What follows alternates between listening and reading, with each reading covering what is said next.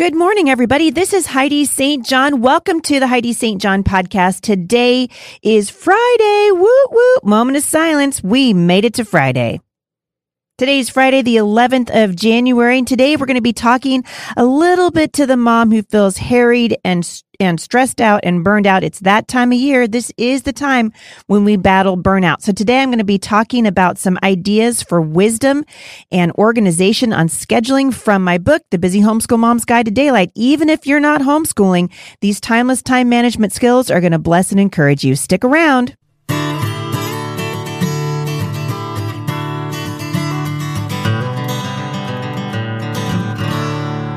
So, right, I'm reading the news.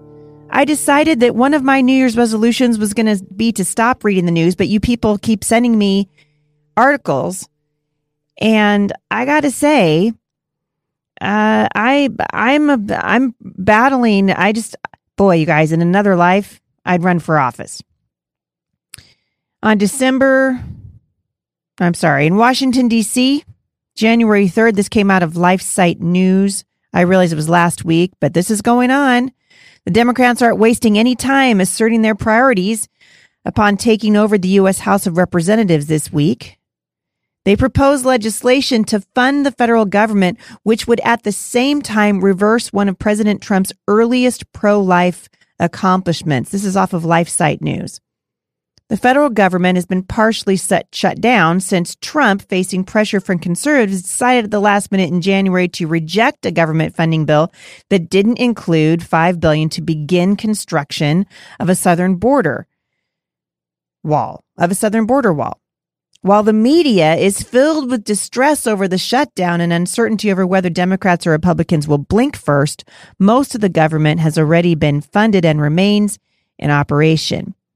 Following her return to office, House Speaker Nancy Pelosi announced that her party would be, quote, offering the Senate Republican Appropriations Committee legislation to reopen the government later today. The proposal would fund the Department of Homeland Security until February 8th and other federal departments until the end of September. The bill has been a political non-starter because it lacks wall funding, however, and pro-lifers are warning that it would also repeal the Mexico City policy now called Protecting Life in Global Health Assistance, that Trump reinstated shortly after taking office and later expanded. That would make foreign entities that commit or promote abortions once again eligible for foreign aid. I, I, I'm stunned. I really am. The plan would also give 37.5 million to the United Nations Population Fund, from which Trump withdrew in 2017 because of its participation in China's forced abortion regime. You guys, these are our leaders. Just let that let that sink in. This move shows the House Democrats are so radically pro abortion that they are more concerned with pushing their abortion agenda on the American people than finding common ground to end the government shutdown. That's what live action President Lila Rose said. While Trump and Senate Republicans failed last session to pass a law preventing the American taxpayer from funding Planned Parenthood, they now have a duty to stand firm and block such outrageous attempts to have the American taxpayer fund and promote abortion programs across the globe. This comes on the heels, by the way, of a video that was made. I don't know if I commented on it last week or not. A video that was made the first week in January by the woman who started the Shout Your Abortion movement, where she interviewed children and talked to them about abortion she's had an abortion and they were like, well, that's probably okay. I think it's okay. And she said, really, it's just like having a bad dentist appointment. Really? Taking human life now is about a bad dentist appointment. Anyway, I mean, I, I just, I'm horrified that uh, we have such ridiculous people in our government. I'm horrified that Christians didn't stand up and prevent this from happening. And uh, we need to pray because as the Democrats have taken control of the House, they are introducing all kinds of legislation that is anti life and uh, and beyond. I've seen Congress women speaking so disrespectfully about our president that I couldn't even share the links on social media. And if I was ever needed to, if I ever needed to be reminded that we need to be in prayer for our country, now is the time. So I want to just encourage you be praying for our president I spent some time in prayer this morning, just praying for Vice President Pence. I know that he knows the Lord and he is the closest advisor to the president. And so I'm praying that he would be an influential person in President Trump's life. I'm praying for our president. He needs our prayers. I don't understand this obstructionist mindset that we would rather see the president fail. Do I love everything he does? No. But oh my goodness, he really has been the most pro life president that we've had in a hundred years. So we need to be praying for him. I don't know about you, but I am I've been praying for many, many years that abortion would not only become illegal in this nation, it would become unthinkable. Unthinkable that we would take the life of an innocent human baby. It's unbelievable to me. Also, in other news, I have a brand new book coming out. Bible Promises for Moms releases in March. I am really excited about this. It's like a handbook. It's your go to, take you straight to the Word of God for every issue that you're facing as a mother. God's Word is not silent on the issues that we're facing. Someone told me the other day that uh, they loved a quote that they had heard. I don't even know who said it. I wish I did because I love to give him credit. But he said, uh, Don't tell me that God is silent when your Bible is sitting closed on your desk. Don't tell me that God is silent. He's not silent. He cares about what we're going through right now. For those of you who are following along with me in the scripture writing challenge, today's verse comes out of James chapter 1 verses 5 and 6. If any of you lacks wisdom, you should ask God, who gives generously to all without finding fault, and it will be given to you. But when you ask, you must believe and not doubt because the one who doubts is like a wave of the sea blown and tossed by the wind. I thought that was appropriate since I'm out on the sea, on the open uh, waters right now. My husband and I are speaking for the Florida Parent Educators Association. Today is our last day before we come into port. And uh, this is our first cruise. I told you we're celebrating our 30th wedding anniversary all year until we actually hit it in September. and so I thought this was great. If you believe then you won't be like the one who doubts, who's like a wave of the sea blown and tossed by the wind. And where do we get wisdom? We get it from God. We talked about that uh, last Wednesday for the Mom Strong International Bible Study. And I told you I was going to come back on Friday and continue talking to you about uh, priorities. We've been talking about them for the whole month of January. And I want to just frame it a little bit today to talk about them in the context of homeschooling. But even if you're not homeschooling, these principles apply to you. So I'm going to read to you a little bit out of the Busy Homeschool Mom's Guide to Daylight. If you haven't picked it up yet, you can find it on Amazon. You can find it at HeidiSt.John.com. Uh, click on the store because frequently, more frequently, I think, than almost any other question I get when I'm speaking at conferences is how do you do it all? How do you do homeschooling? How do you homeschool all your children? How do you write books? How do you, you know, how are you blogging? Blah, blah, blah. Well, here's the thing, couple things actually that come to my mind right away. The first one is that there is a unique grace over my life for the thing that I'm doing, just like there's a unique grace over your life for the thing that God wants you to do. He'll give you the grace to do it. But it requires on your part that you seek Him for the wisdom that you need so that He can help you prioritize your time. So this comes out of chapter one in the Guide to Daylight. There's a whole lot of, of great nuggets of information in here for you, but every single chapter is a different kind of daylight. So Intentional daylight is chapter one, organized daylight, scheduled daylight, hungry daylight, discouraged daylight, consolidated daylight, wasted daylight, and surrendered daylight. Basically, I'm just talking about different aspects of surrendering your day to the Lord. And the first part about uh, getting in touch with what God wants you to do is to learn to be intentional. So this is the first part. Good morning, Portland. 6:45 a.m. and traffic into downtown is at a virtual standstill this morning. Plan on taking an alternate route if you want to avoid the mess on I-5 today. The voice of a local radio station personality woke me up from a deep sleep, and I began to regret putting my alarm clear across the room. Was it already time to get up? Time to try this homeschool thing again? Time to see exactly how much resolve I could muster up to face another day? Daylight. And come back again. I stumbled to the alarm clock and shut it off. 6:45 a.m. and I was already feeling behind. Unanswered emails taunted me from my computer, which was a desktop by the way.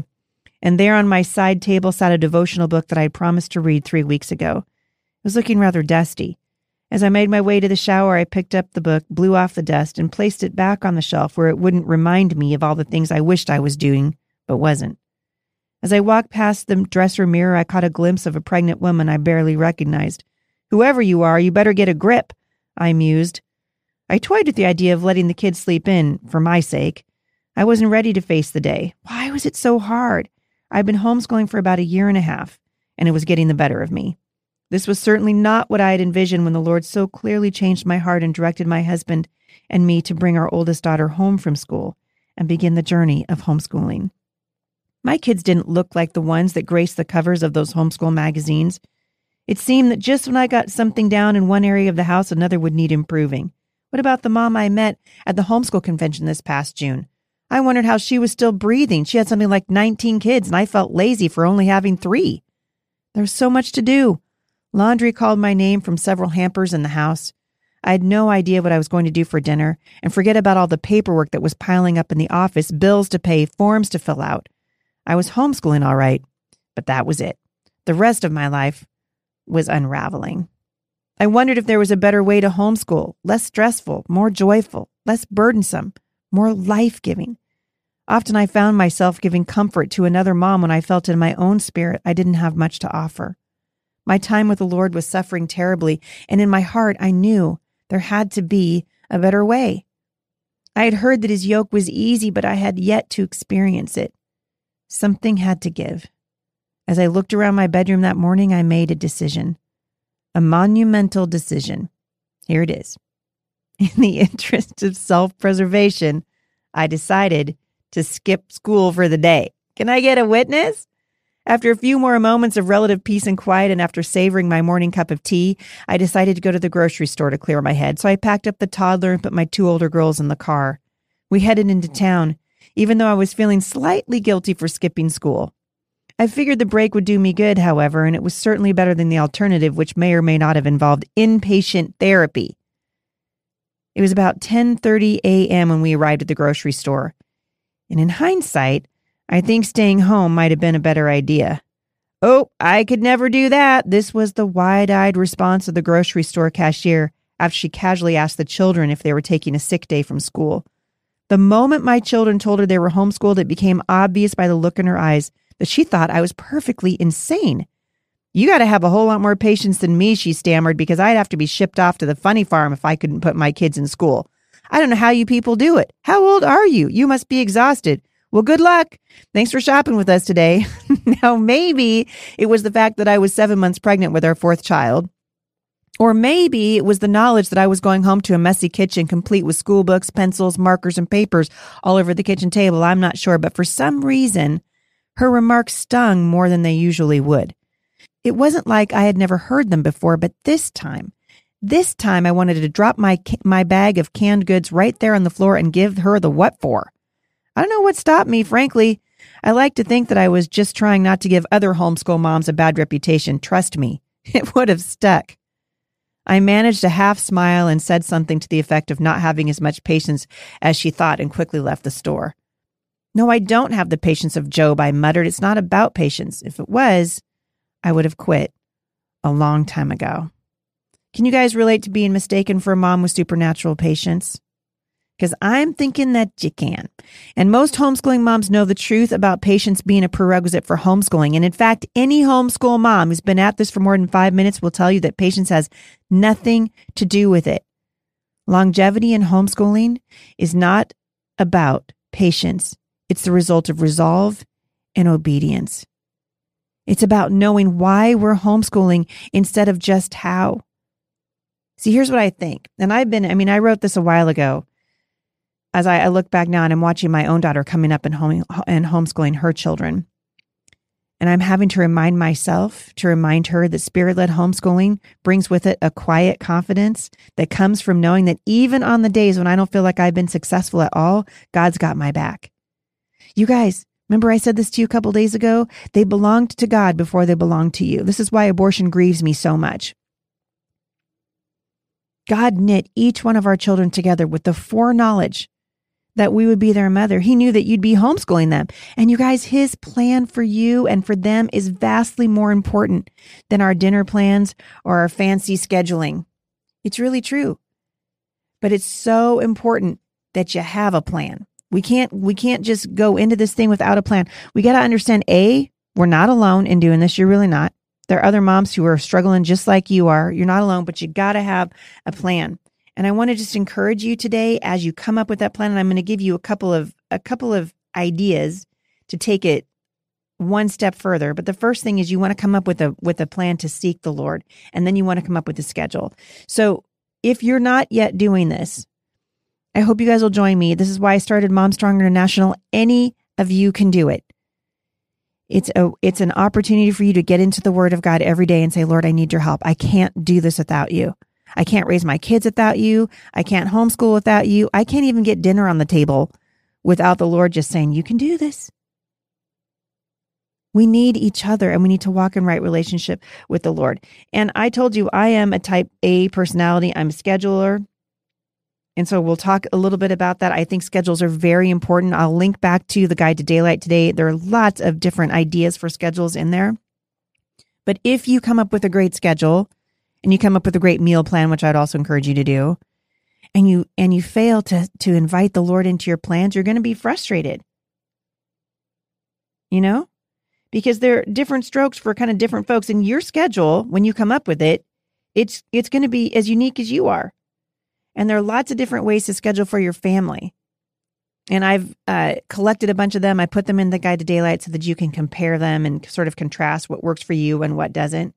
But I'm telling you what, I think, moms, it's going to be a whole lot easier for you to concentrate on academics in the morning when your kids' minds are fresh and you haven't been frazzled from a day of uh, of toddler taming and children i think at least my kids have are usually at their best in the mornings. And so we can spend our afternoons in playtime for the younger ones and independent study for the older ones. But i want to encourage you bring your day before the lord and, and ask him to help you organize it.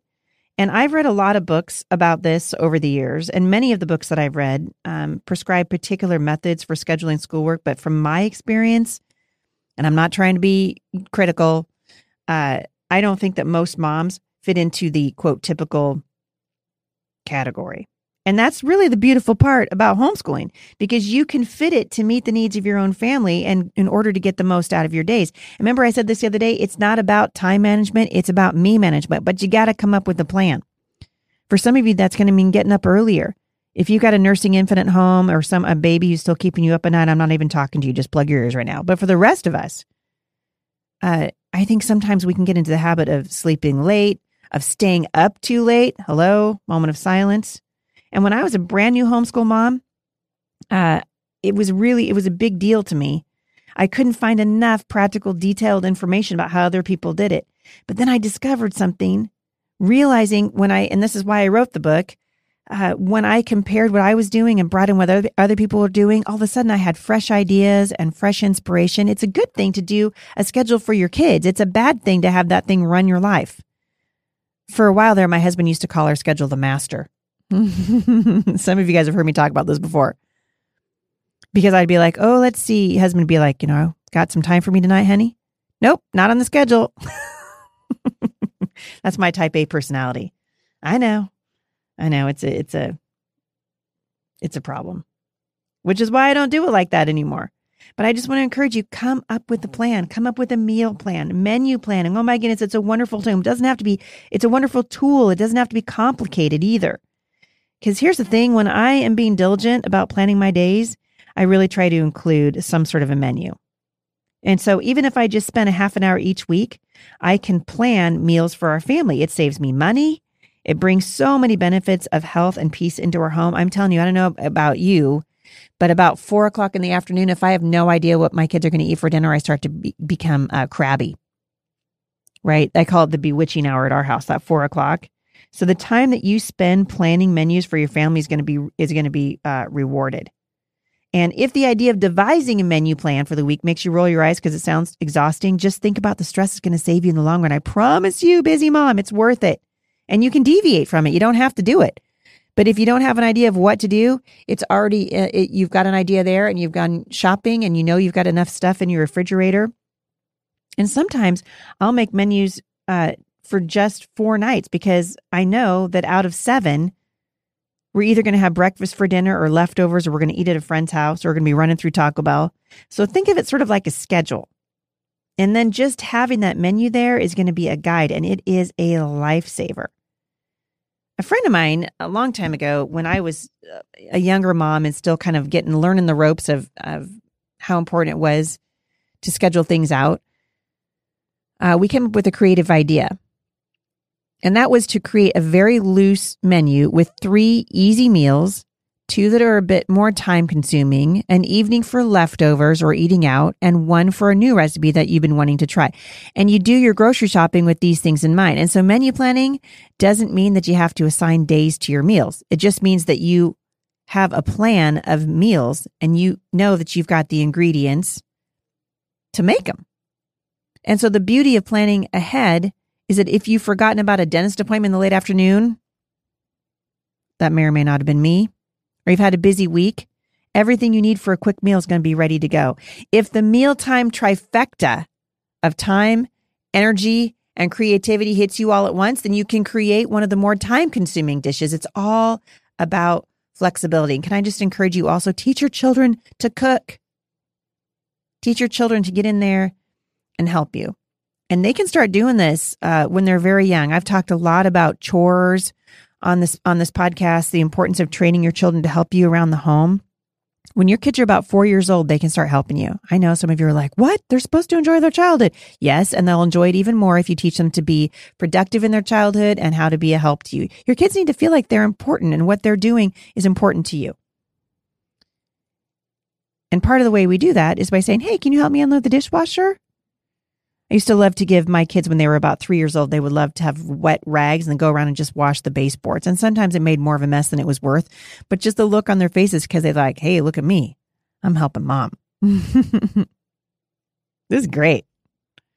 So come up with a plan. If you want more information on how uh, you can find the Busy Homeschool Mom's Guide to Daylight, you can go ahead and look in the show notes today.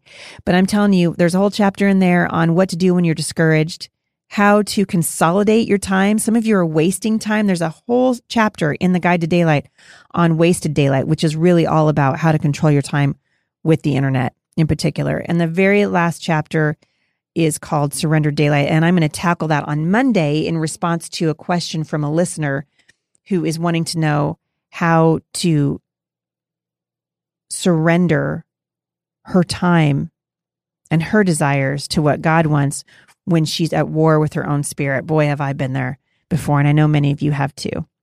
I'm going to close the podcast out today by just offering a word of prayer. Uh, I know that a lot of you are struggling this time of year, and it's frustrating to watch the news and it's frustrating to see some of the things that are happening, but I want to just encourage you that God is at work. He'll never leave you, He'll never forsake you. He's at work, and His heart is for you.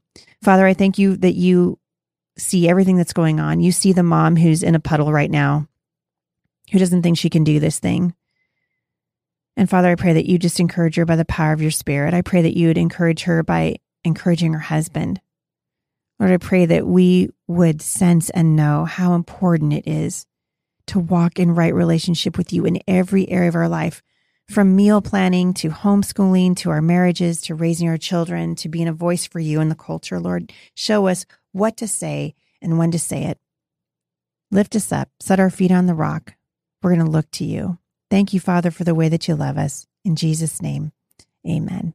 For those of you who have not yet purchased tickets, I will be in Abilene coming up January 19th. That's just a few days away. It's not too late to purchase your ticket. And then the weekend after that, I'll be in Coos Bay, Oregon. Also, we've got a brand new essential oils class coming up called I Can Be Well. And you can join that right now at HeidiSt.John.com forward slash oils. Thanks for listening today, everybody, and I hope that you're encouraged. Again, you can pick up the Busy Homeschool Mom's Guide to Daylight at Amazon or at HeidiSt.John.com. Have a great day, everybody, and I'll see you back here on Monday. For more encouragement, visit me online at thebusymom.com.